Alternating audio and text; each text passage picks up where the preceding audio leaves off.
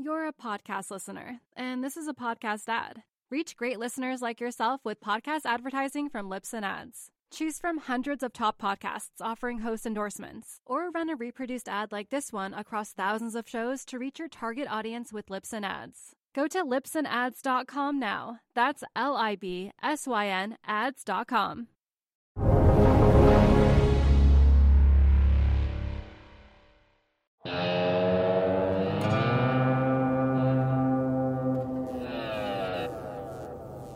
Welcome to Real Vision. It's Friday, January 22nd, 2021, just after market close in New York. This is the Real Vision Daily Briefing. I'm Ash Bennington, joined shortly by our co founder and CEO, Raoul Pal. But first, with the day's stories, Jack Farley. Thanks, Ash. All three major US stock indexes opened down, but the Dow declined the most, as much as 220 points. Over half of this decline in the Dow was due to IBM which yesterday reported that it missed its earnings goal by 30%. It not only failed to meet the bottom line, it failed to meet the top line as well, with revenues below expectation, and they actually fell for the fourth quarter in a row. Interestingly, IBM is one of 11 companies in the S&P 500 that has already missed its quarterly sales estimates for 2021, and we're only 22 days in. Commodities were down today almost across the board, with US Treasuries rallying and inflation break-evens taking the foot off the gas. In the credit markets, as spreads continue to narrow, some investors are turning to leverage loans. Institutional managers like BlackRock and DoubleLine have indicated that they're selling some of their bonds and putting that money into loans.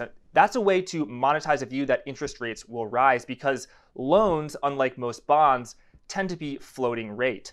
Interestingly, we saw a tremendous inflow into BKLN, which is the biggest leveraged loan ETF. So some investors may be following suit. In economic news, the US Purchasing Managers Index reported strong growth in economic activity. For manufacturing, they reported a 59.1 against 56.5 expected. For services, a 57.5 against a 53.4 expected. Remember, for PMIs, a number above 50 implies net expansion, and a number below 50 implies net contraction. Meanwhile, across the pond, France and Germany reported PMIs that were truly anemic, heightening concerns about a European double dip recession. In the United Kingdom, Prime Minister Boris Johnson indicated that the new B117 strain could in fact be more deadly.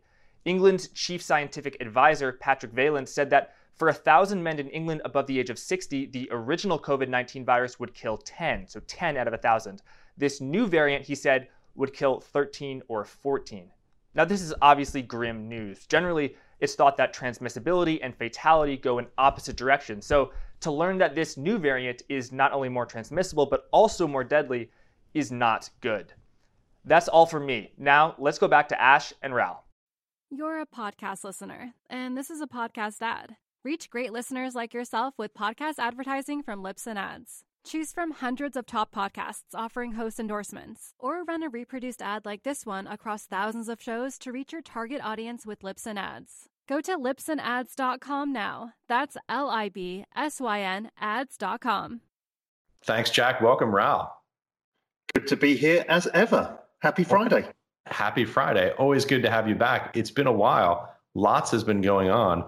What's on your mind right now? So, yeah, Ash, I've got a lot of things I'm looking at. The key one right now is something that I wrote about in Macro Insiders, and I've got a couple of things I've written about in GMI Macro Insiders that I want to bring up with you because I think they're really interesting. But the core one I wrote yesterday in, in Macro Insiders in Real Vision Pro was the Wiley Coyote moment. It's the thing that I've talked about with you and Ed for a while, flagging that the virus increase is coming, Christmas was going to be bad. We've seen that in retail sales.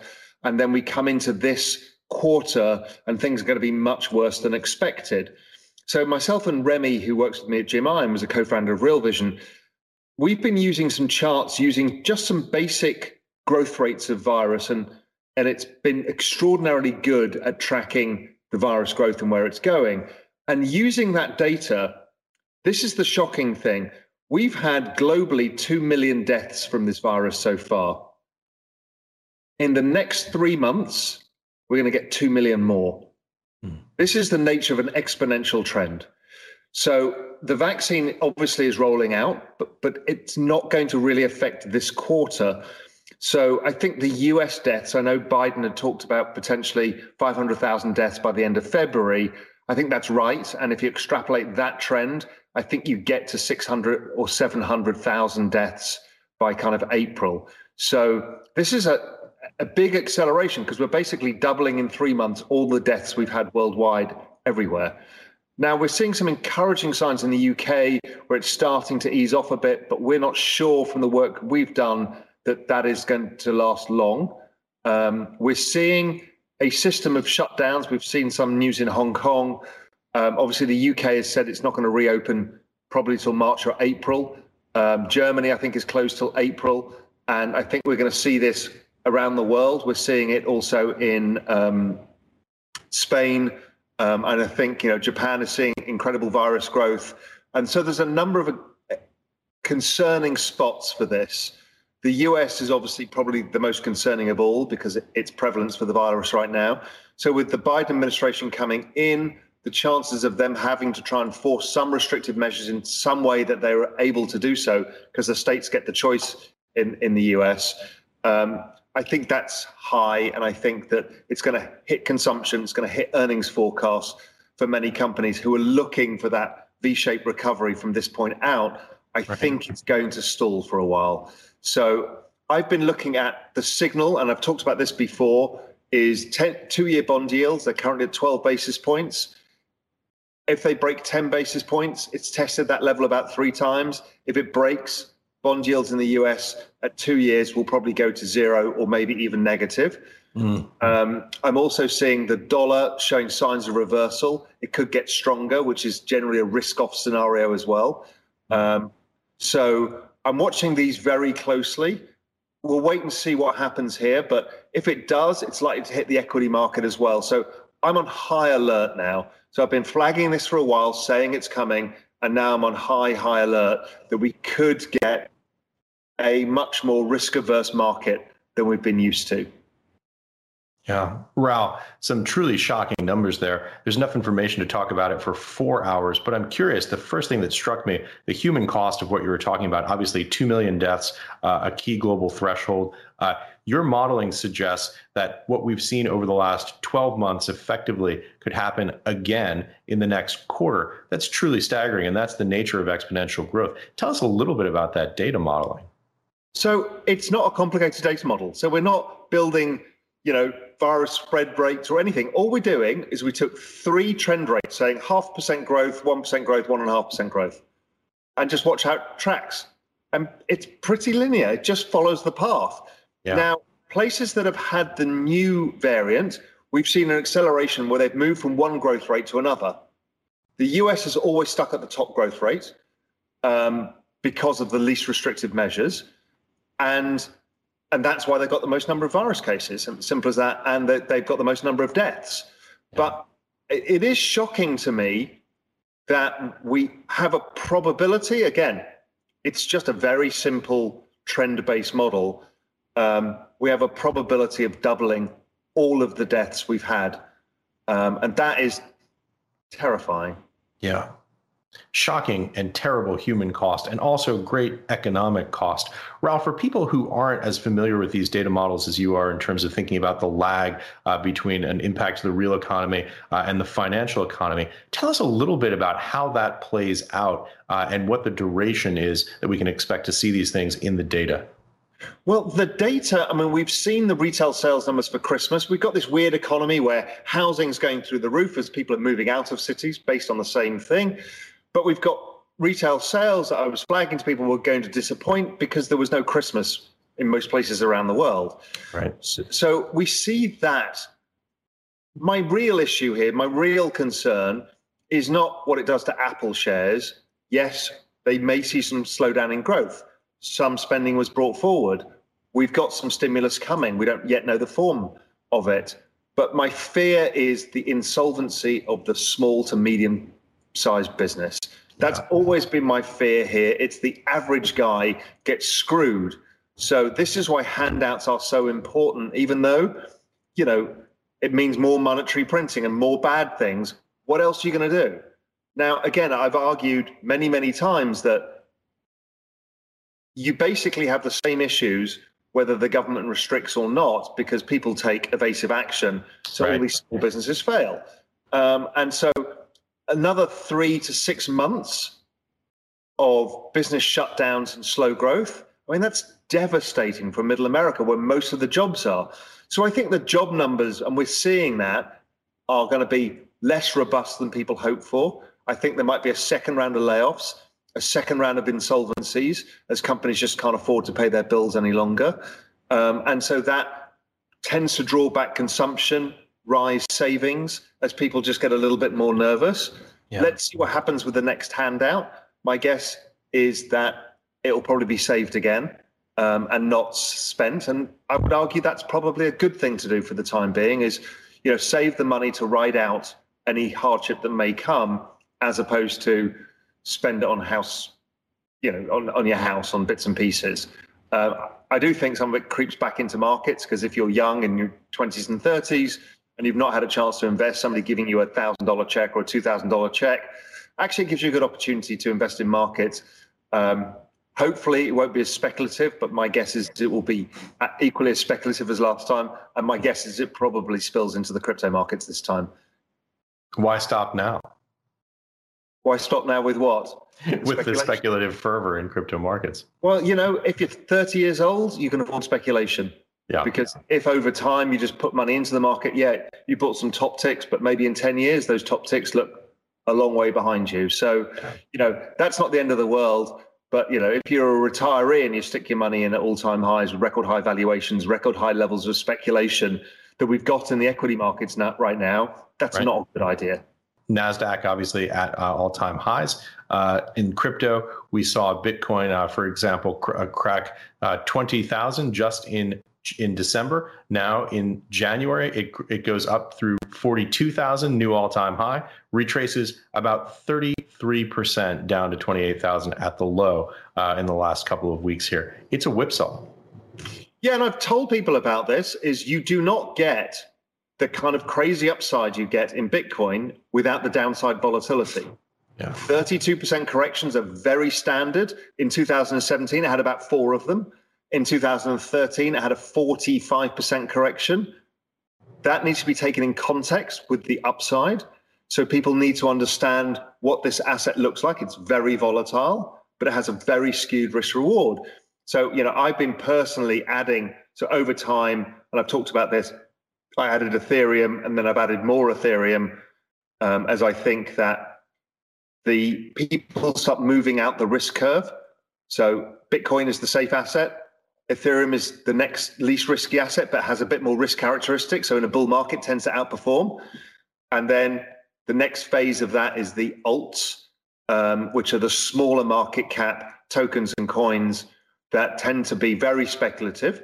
Mm-hmm. But within them, there's actually some very decent uh, products, projects, protocols, tokens that usually outperform massively. So if I think about how I think about it, I think Bitcoin could do another 10x from here over the next 12 months. Ethereum could do 20x.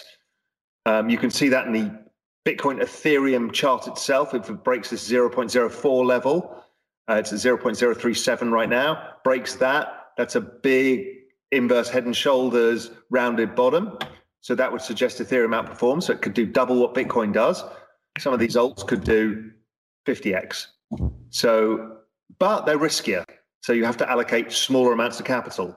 The wrong game is what many people do is like, they're going to go up more. I'm going to put all my money into those. No, that's how to go broke.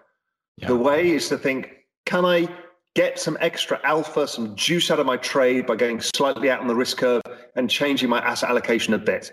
So that's how I think about it. Trying to keep a portfolio which is mainly Bitcoin, then a good chunk of Ethereum, and then a small speculative thing that could pay off well if it works. But if it doesn't work, it doesn't hurt me much. Right. You know, talking of altcoins, Raoul, lots of activity on your Twitter feed the last few days. so I knew because I flagged it danger. I asked people because I don't know much about this altcoin space. I, you know, I know some like Polkadot and Link, and you know, we've featured them on Real Vision Crypto. Yeah. But I want to know more and I have no idea what to buy. You know, it's the interview with Ari Paul that I did that I know you've interviewed as well recently on the podcast. Um, Ari was talking about, you know, the it's called alt season when alts start to outperform as people go further out the risk curve. And that happens in credit markets, equity markets, emerging markets everywhere. That's how humans allocate risk capital. So he was talking about that it's coming up, and they were discussing internally how to build, how to, how to play it. And he talks about just having an equally weighted basket. And I thought, you know, that's the simplest thing. What do I put in the basket? I really don't know. So I thought I'd reach out on Twitter. Um, I didn't imagine I'd have the most engaged tweet I've ever had, and probably one of the most responses of any financial tweet on Twitter I've ever seen. I mean, thus far, I've had five and a half thousand replies to that question as everybody shilled me their coins. So yeah. I said, give me a paragraph on why the coin that you're suggesting is good for this basket. Uh, really interesting responses. I mean, obviously wildly overwhelming, yeah. but uh, you know, a lot came up. Stuff like Cardano, Link, Uniswap. There's a whole bunch of the ones that we kind of know, yeah. uh, many of which we featured on on Real Vision Crypto. But you know, I'm interested in, um, and you know, if they all fall by 50%, I don't really care. It's, it's a few percent, um, you know, and you know, Bitcoin, you know, having fallen like that is now up seven and a half percent today. So, yep. you know, losing a few percent in alts by getting it wrong, not going to kill me. But if they go up 50x, yeah, it'll make a lot of money. Well, it's what we always talk about on this show asset allocation. Exactly right. Exactly right. So, you know, so I'm pretty set with that. You know, it's, uh, again, I've always said it's a very big position for me. So it's, it's supposed to be terrifying, but I actually get excited when the sell-offs happen because if I can find any cash under the sofa, I just stick it back into that market. So I actually look forward to sell-offs because um, in this kind of volatile market, those sell-offs are your friend until they're not. Uh, the difficulty is is deciding when they're not your friend any longer, when the ter- uh, the trend has turned. How I think about that is, I wrote an article for GMI that was published in Real Vision Pro this week, which I think is one of the most important articles I've ever written, maybe the most important article I've written about cryptocurrencies. Um, it's going to be released free on Real Vision Crypto next week. So anybody who's watching it, you'll see this article, and it basically talks about network effects and Metcalfe's law and how you value cryptocurrencies most like a social media platform as opposed to a commodity. Um, and so that's a little bit revolutionary in thinking because it actually yeah. shows that something like Ethereum is actually very similar to Bitcoin, but it just started five years later. So it's following basically Bitcoin's path five years ago. It, it's truly extraordinary how similar they are. And it's to do with network effects, number of wallets, and a bunch of other stuff. Within that, I talk about S curves as well. So S curves in businesses is you get the network effect or the growth phase, and then it tends to tail off. And then you either have to kind of reinvent yourself, invent new products, change your business, and you get the next S curve up, or you can fail. Now, I, I was thinking this through once I was discovering this. I was thinking, okay, well, why does crypto have these big sell offs? The halving cycle, the network effect increases, the wallet addresses increases, the prices rise, the market caps go up. Why the big sell off? And it's it dawned on me, it's pretty simple. Even though everybody says they're a holder or a hodler, the reality is at some point you actually want to transfer back into fiat to cash in your you cash in your crypto chips for lifestyle chips. And the lifestyle chips happen to be US dollars because that's how you buy a house, a car, put your kids through school, or anything else. So you have to go back into the regular economy. So most people say, oh, we don't do that. We're waiting for the Bitcoin ruling the world. The reality is, if you get a chance to buy a house or buy a car, you'll take it. So what happens is, as a few people get to the point where they think, okay, this is ridiculous. I've now made so much money. I want to start cashing in some crypto chips or lifestyle chips. Right. It starts pushing everybody towards that. And what you do is you unwind a significant portion of the rally that's come before it. So it's just normal human behavior. And I think that's all that drives it is when it, yeah. when it becomes worth so much that your five thousand dollars is now worth a hundred grand. Well, you might want to cash in that hundred grand for something else. Yeah. And this is why that market experience, Raoul, that you bring to this is so important. It's understanding this and seeing it in other cycles. Uh, as the highs get uh, get lofty, people decide to cash in those chips. Uh, that further pushes down price, accelerating other people to think, "I want to get out before uh, I don't get the opportunity to buy the house that Joe down the street bought with his crypto." Uh, and then it reaches a certain new equilibrium, and people go, "You know, at that level, I'm actually willing to come back in. And that's the give and take. That's the push and pull. That's what makes markets so fascinating. Yeah, because Bitcoin is the network effect of money, it's it's got kind of behavioral properties that are so strong because unlike Facebook, which also works via Metcalfe's law, famously so. Yeah. Your incentivization is to get your friends on it, or it was originally, to get your friends on it so then you can keep in connection with them. Well, Bitcoin is a similar network effect, but when you get your friends onto it, the value goes up. So your money goes up. I mean, this is genius. Yeah. This is the best alignment of behavioral incentives almost ever invented. But it does come with that negative down cycle as well when people want to get off. People don't do that with Facebook. So the network effect tends to grow and there's no S curve. Right. Yes, you might get some growth S curves as people get bored of Facebook and they need to introduce new things, but you don't get the violent S curve that Bitcoin and other cryptocurrencies get.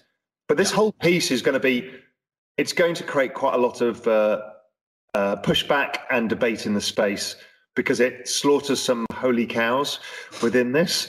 Um, that Bitcoin is different to Ethereum. It's not. They both look identical when you actually use the same number of wallet addresses as your starting point.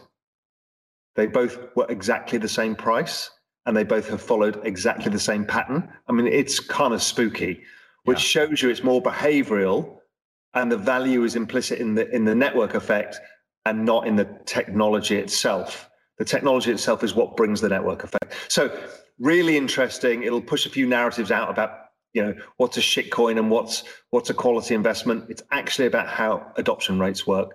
Yeah. So um, and it rejects a lot of the arguments a guy called John Pfeffer wrote about this that has been held onto within the Bitcoin community as all other coins trend to compute costs or electricity costs, except Bitcoin.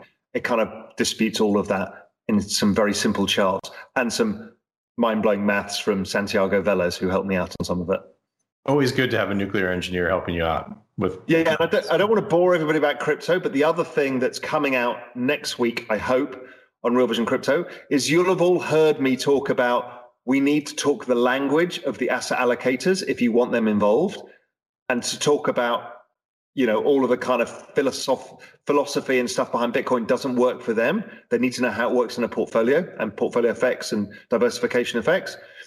Well i, I bleated on so long a real vision that somebody hit me up uh, on linkedin and said listen i'm a real vision uh, member.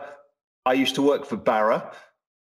I've worked for another one of these quant firms. I worked for blackrock and now i'm consultant and i do risk models I'm like, could you write us a white paper? He said, sure. So he's written an incredible white paper that is going to massively leap forward the space's understanding of the portfolio diversification effects and the full portfolio effects, what it does to the volatility of the portfolio, the return profile, and everything else. And he's looked at it in a number of different ways, you know, reducing a currency component, putting it in that, putting it across broadly across the portfolio, reducing equity weights, looking at different outcomes. It, this is really what the institutional space has been after. So I'm, you know, really pleased. You know, it'll be come out with with real vision, and I think it'll go around the world, uh, and it should be a very important piece. So lots happening next week on Real Vision Crypto. My GMI piece, which I think will drive conversation and is a very important piece, if I'm honest. And this other piece is really important for institutional adoption because it talks the language of pension funds, insurance companies, and asset allocators uh, endowment funds, all of those people who really need to understand Bitcoin in a different way. Everything a CFA charter holder could dream of in terms of portfolio construction theory. Yeah, because it's actually complicated to do, but it's yeah. it, but um, it's all been done. So we'll, we'll announce that fully next week. Not sure when that's going to come out. So well, you know, you know, Raoul, in terms of the the GMI that's going to uh, paper that's going to be released, you've already put some of those uh, charts on Twitter, and the correlation that you found with these network effects is pretty extraordinary. Yeah, and I hadn't noticed that nobody talked about this before. I mean, people talk about Metcalfe's law and stuff, but there it's kind of writ large. So super interesting. Mm-hmm. Um, so we'll wait and see. But you know, outside of crypto, because we could talk about crypto all day, it's actually a boring macro landscape. And you know, some people say to me on Twitter, "Why aren't you tweeting about macro stuff?" I'm like, "There's nothing going on." I'm just a friend of mine is a broker, um, a um, fixed income derivatives broker. He's like, "I've got nothing to do." because fixed income's not really doing a lot. It's relatively low volatile. You know, we had that spurt up in yields, it stopped, done nothing. The short end of the curve's been drifting lower.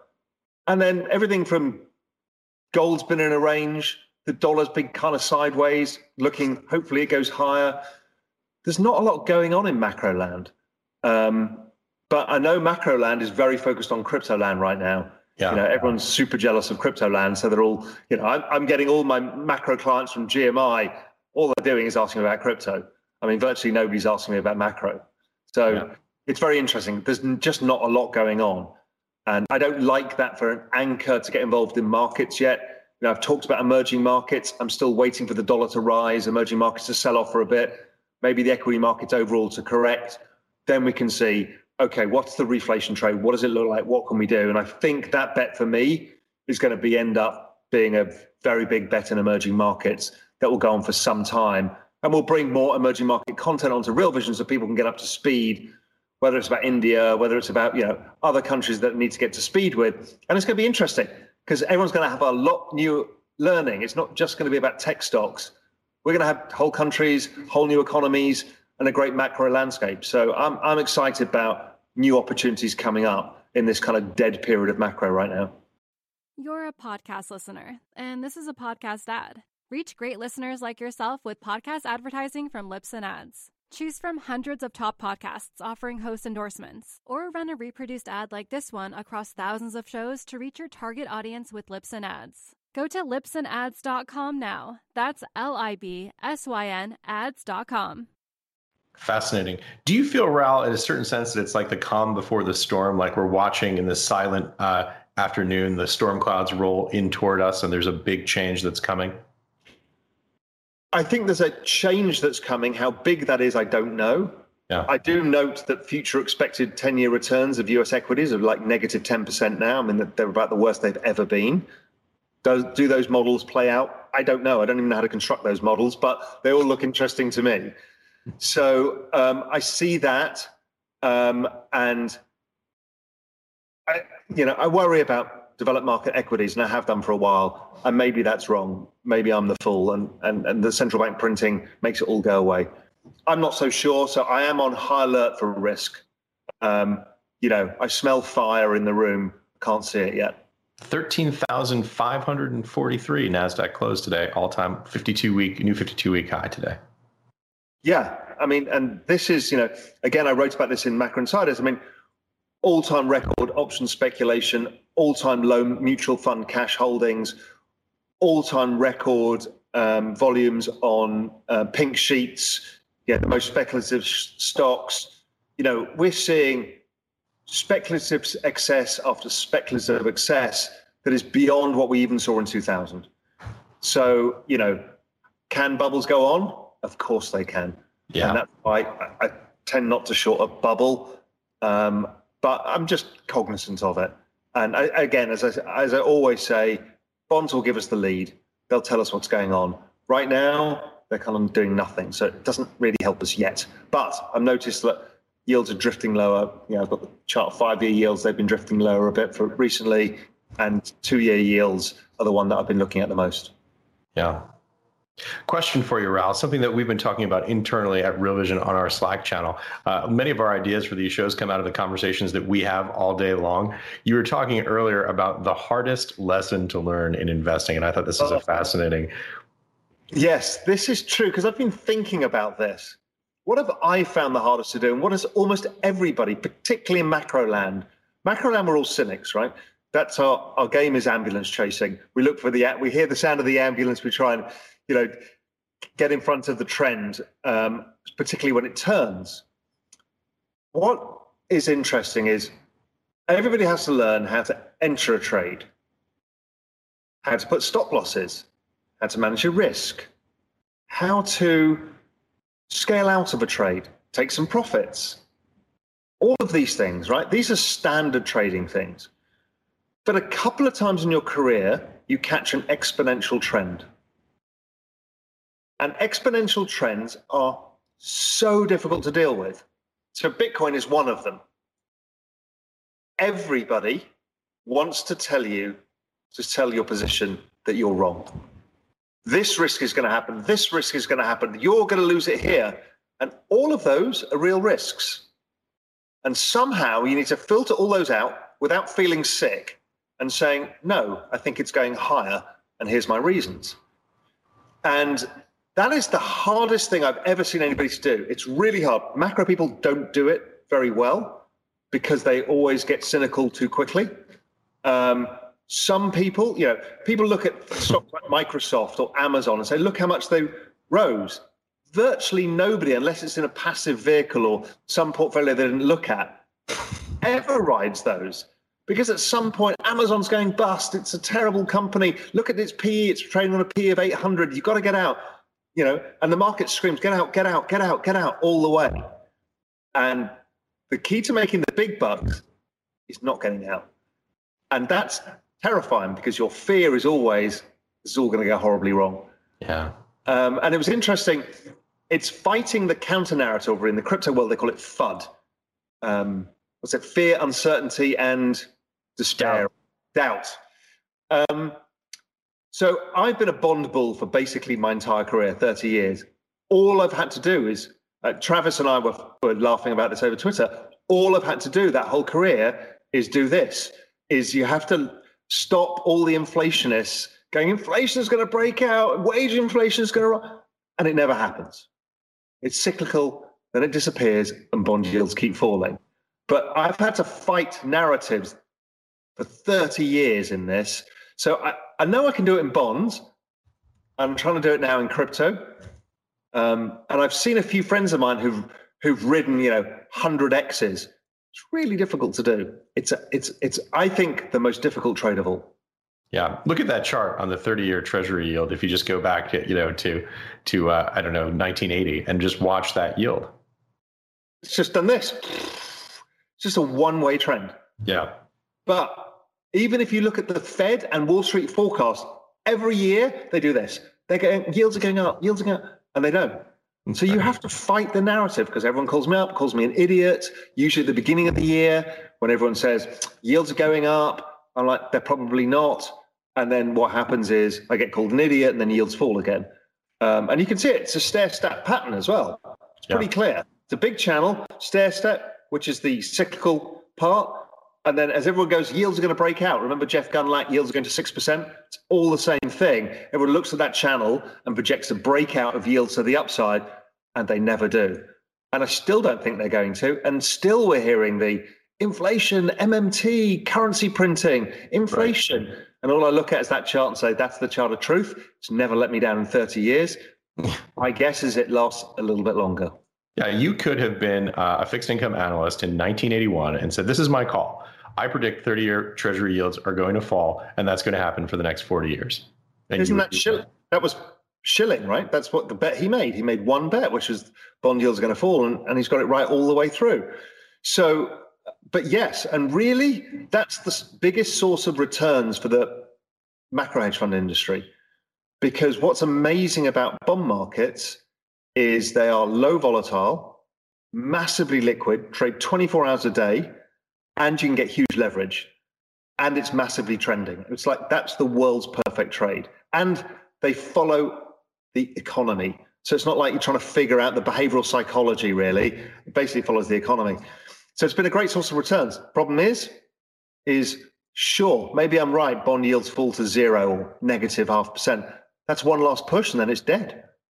You know, there's nothing left. I talked about this with Ed last week. The kind of death of macro is real that's the message I'm basically getting from the friend of mine who's the fixed income derivative guy. He's like, what am I supposed to do? You know, try being a Japanese government bond salesman for the last 20 years. You've had no job except answering the phone to the Bank of Japan saying, how many, how many would you like today? That's it. Yeah. You know, just flip the script here and talk a little bit about what some of those new durable rules may be. And obviously, this is speculative. Uh, and when you're thinking about it at the beginning of a trend that may be durable, you clearly don't know. Uh, but your interview uh, with the Winklevoss twins, talking about some of the points that you made earlier uh, about network effects and how this effectively what we see in the digitization uh, of money uh, looks like the digitization of attention in social media. Fascinating, fascinating theory. Yeah, look, I think I, I think it's real, and then you need to understand why there are exponential trends. It's because of this. You know, other people say it's a bubble, but as many people have pointed out, a 12 year bubble doesn't look much like a bubble any longer. These exponential moves, that's network effect. And the S curve is what we talked about before. Yeah. So if you can understand, okay, this is exponential, there is an S curve. At what point do I get out of the at the top of the S curve. How do I figure that out? Uh, right now, I don't know yet, but I've got my price targets and my time targets. We've got the stock to flow chart from Plan B, and we've got a number of things that, again, you'll see in that article when it's released next week. Uh, gives you some guidelines. Again, I could be dead wrong, but so far it's been a good trade for everyone. Yeah, and if you're looking for an introduction to S curves, my interview with Brian Estes on uh, Real Vision Crypto, absolutely fascinating. That was the key trend that he saw uh, by his own admission in terms of his description of how he got into his Bitcoin position and why he found it so interesting. Mm. Yeah, I mean, super interesting. You know, there's a lot of new knowledge we're having to learn because here we are in the investing space having to learn what the technology guys had learned. Most of this network effect stuff was actually hidden at VC level before companies went public. Yeah. And they went public once they were up the risk curve, uh, up the um, adoption curve. So many of us haven't dealt with this. VCs kind of intuitively understand it. Um, so it's just a different way of thinking about this stuff. Very different framework. For the other thing I write about in this piece is a lot of people complain about scams in the crypto space and these coins that come out and then collapse. I'm like, okay, what you're seeing here doesn't exist elsewhere, which is this is mark to market VC. If you'd mark to market real vision, it would have gone bust five times, it would have gone to zero about five times, right? You can't mark to market VC because it's terrifying because they're early stage businesses. The other problem with that, so you shouldn't really do that, which is why many of the people like Pantera buy and hold these tokens and don't think in, in those terms. But Novo raised a point to me that was really interesting in my interview with him on Real Vision Crypto. He's like, well, what I do is there's too much retail money in the space. So they see a new project that looks interesting. The price goes up so fast that it's well beyond any fair value. And what happens is the owners of the tokens and the founders of these companies are incentivized to sell because suddenly there's millions on the table instantly, which doesn't happen in startups. So what happens is new supply of coin comes out, the thing collapses. Bad projects fail, just like they do in VC startup land, right? 80% of projects fail. That's normal. It's not a scam, it's behavioral, but because you've got the stupid mark to market going on. Yeah. Then you've got the others that will ride through that S curve. So the downside of the S curve. And then as they get adoption and they build a proper business, their tokens start to be worth more. So it's it's common and it's explainable and it's not everything as a scam. Of course, there's scams. There's scams in equity world. There's scams in gold mines. There's scams everywhere. Humans are humans. They'll try and make a buck. But the reality is, it's behavioral, which I've been saying for a long time. All of this is a very, very behavioral space. And this ridiculous thing of having real time mark to market on, which just doesn't happen elsewhere. Right. Real time mark to market, 24 by 7, 365 continually. Yes, with excessive speculation that takes place in the space as well. So it becomes a really complicated market to deal with. But you have to have patience and time. Maybe the answer is you wait for the ramp and then bust and then buy the tokens that you think are going to last over time. And maybe that gives you a higher probability of success over time. Or the ones that don't come down as far and then start moving, i.e., buy highs. Maybe that works too. I don't know. I'm, I'm still new to this space, trying to figure it out. Yeah. I've been talking to a lot of people about it. I was speaking to um, somebody very interesting yesterday. I can't really name names, um, who is very active in this space, and they're trying to figure it out too. because you know they, they run a VC fund, but they also run a crypto and token fund as well. Um, and you know it, the differences in this are very different between how they hold it in the VC portfolio versus how they hold it in the normal portfolio. Just because of how it is. And now we've got leverage thanks to DeFi and futures. Humans, they're gamblers by nature. You mm-hmm. can't stamp it out. People say we can build this great new financial system, won't look anything like the rest. I'm like, no, we're humans. We're just going to do excess leverage again and blow it all up again. But that's all we do. That's humans. Yeah. We get greedy. We want to we want to make more money and then we blow the whole thing up and then we start all over again. Well, it's so interesting because we're asking people to talk, to think about this uh, universe in a totally different way. You know, uh, for the last week or so, obviously this isn't an endorsement and not to the exclusion of uh, any other really interesting projects that are out there, but I've just gone down the rabbit hole on Chainlink.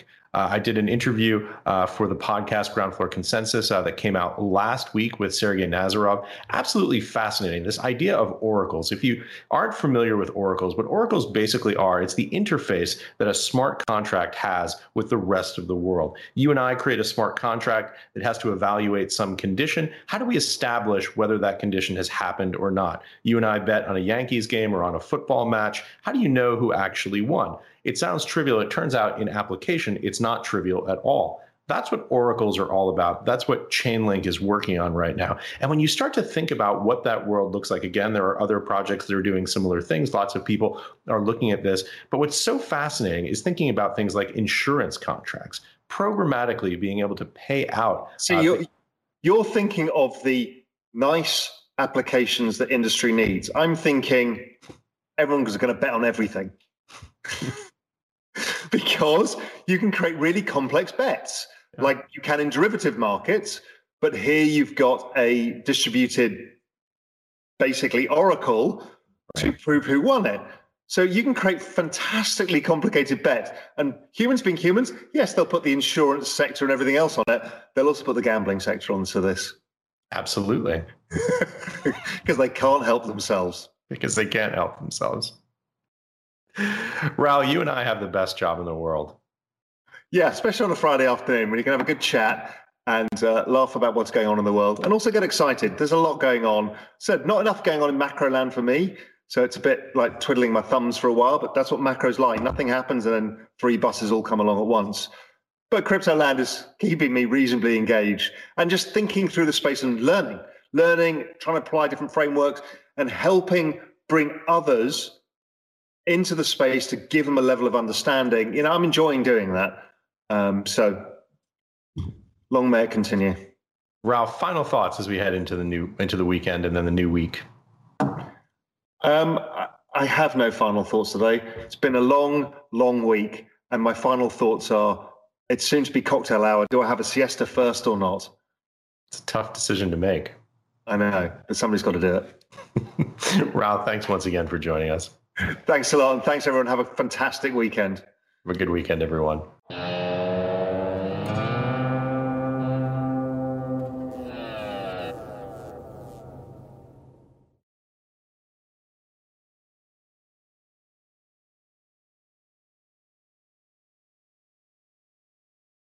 You're a podcast listener, and this is a podcast ad. Reach great listeners like yourself with podcast advertising from Libsyn Ads. Choose from hundreds of top podcasts offering host endorsements, or run a reproduced ad like this one across thousands of shows to reach your target audience with Libsyn Ads. Go to libsynads.com now. That's L I B S Y N ads.com.